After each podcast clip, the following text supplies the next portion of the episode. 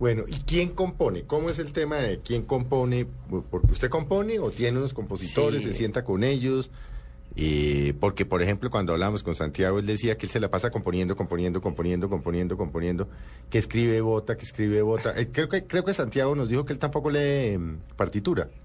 Dijo, yo grabo en una grabadora y Sí, después claro. se lo llevo a un músico para que Eso lo haga. pasa. Uno muchas veces está así y de pronto se le pasa un coro.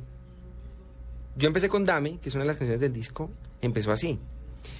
Yo toco guitarra, la toco para mí, como para, para herramienta. No es que yo me pare en el escenario a tocar guitarra, cantar, lo puedo hacer, pero me siento que le dejo más bien al guitarrista que tengo. Al que sabe, mejor dicho. Sí. Yo controlo lo que puedo controlar, lo que siento que no puedo controlar al 100% prefiero de- dejárselo a la persona que lo pueda hacer. Pero empecé a tocar guitarra, entonces empecé a hacer un ritmo, un, un riff de guitarra como un ritmo. Y se fue quedando el ritmo y dije, bueno, ahora qué letra le meto. Pero esto es de meses. No, eh, yo no tengo esa inspiración Ah, no, de... Momentánea. Pero hay, hay unos que sí. Sí, hay- hay gente que un sí. don. Hay gente que le fluye que en de un una momento vez, de tú un le momento dices, a otro. claro, sí, le dices, claro. hagamos una canción y se la hacen aquí. Yo soy un poco más demorado, eso, porque pues digamos, estoy en un proceso también ahí, y empecé a hacer la canción, después le metí el coro, después empecé como a escribir y grababa, iba en el carro y grababa, un, porque se me metía en la cabeza algo y decía, tengo que grabarlo porque después se me olvida. Mm. O nos pasa que estamos durmiendo y nos acordamos, se nos viene a la mente algo. Y toca levantarse y grabar porque se- esa es una Pues musa inspiradora. Pues eso son 24 horas en función de esa vaina. Totalmente. Entonces, dejo est- esta canción quedó así, después ya como que la pude tener completa y se la entrega a Nicolás, que es el compositor de este ¿Nicolás disco. Ruiz.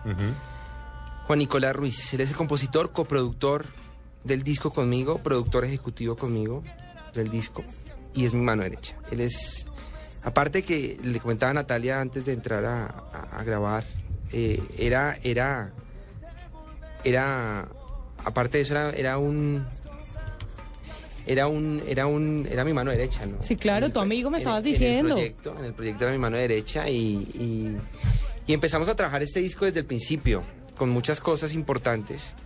Eh, entre esas fue empezar a decirle, a- darle a cada canción un norte, ¿no? Que era importante hacerlo. Eh, y creo que quedó muy, yo quedé muy satisfecho porque realmente hicimos un trabajo en equipo importante. Eh, como te digo, Nicolás sí tiene ese talento. De componer El- tan, tan, tan. Sí. Claro, y él venía guardando muchas canciones que después empezamos a sacar. Me decía, Rafa, esta no sé. Entonces le dije, "Es- pues, muéstramela. Y por ejemplo, Tú te lo pierdes. Fue una de las primeras canciones que quedó incluida para este disco. Y él no creía mucho en esa canción. Me dijo, es que yo la canción no la siento, Rafa, para usted. La empecé a escuchar y dije, no, esta canción de Esta canción ya la sentí que es para mí. Se extravió igual. Entonces cada canción empezó a coger como su norte.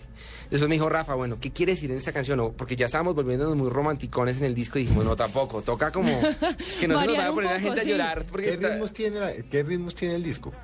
Ese es un disco que está Mucho marcado. balada y pop, ¿no? Es Eso, pop balada sí. y entre ese, entre ese espectro, o sea, digamos que está una parte que es pop latino. Eh, está Tú te lo pierdes y quién te dijo se extravió, son como de esa línea. Después hay un pop más, más anglo, mm, con, digamos, con pinceladas de funk y soul, Ah, que son sí, Dame. Allá, allá me enredé yo, ¿no? Bueno, ni pero que sí. lo uno ni que lo otro. Pero bueno, pero el pop... Está hablando un señor de 53 años. No, no. bueno, digamos, para resumírtelo, es un pop, es un pop más americano, más mexicano. Está Dame, está Quizá, está Llegaste tú, son esas tres. Después vamos a las baladas. Pero fíjese, fíjese, yo no sé si es su caso, pero normalmente coge uno un disco de estas, 11, 12 tiene, ¿cuántos 12, tiene? 12. Y- 12, pero una repetida, acuérdate. Hay una repetida, sí, Sí, que es el bonus track. que es el bonus track. Pero normalmente lo que pasa ahí es que pegan una, pegan dos. Sí. No pegan 10 ni por el berraco. Yo siento que el artista tiene que O hacer... a mí me pasa esa vaina. Yo cuando voy y compro un disco que me gusta Dos una canciones. o dos canciones. Las Dos canciones, el hago resto es chan, como chan, de chan, chan, relleno. chan, chan, chan. Mira, yo... Adelanto, adelanto, adelanto, adelanto. Yo digo que uno tiene que hacer, y hablo yo como artista, uno tiene que hacer canciones en donde todas sean buenas, y todas sean éxitos, para ti.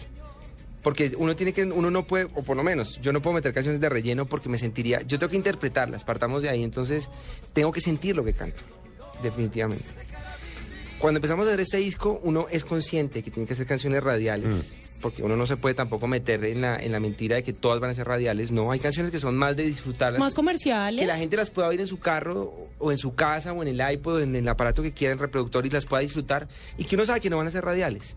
Pero sí tienen que haber otras que uno sabe que tienen que tener por tiempos, por, por coro, por ritmo, tienen que tener ese viaje, ¿no? Sí. Importante. Entonces, ahí quedaron.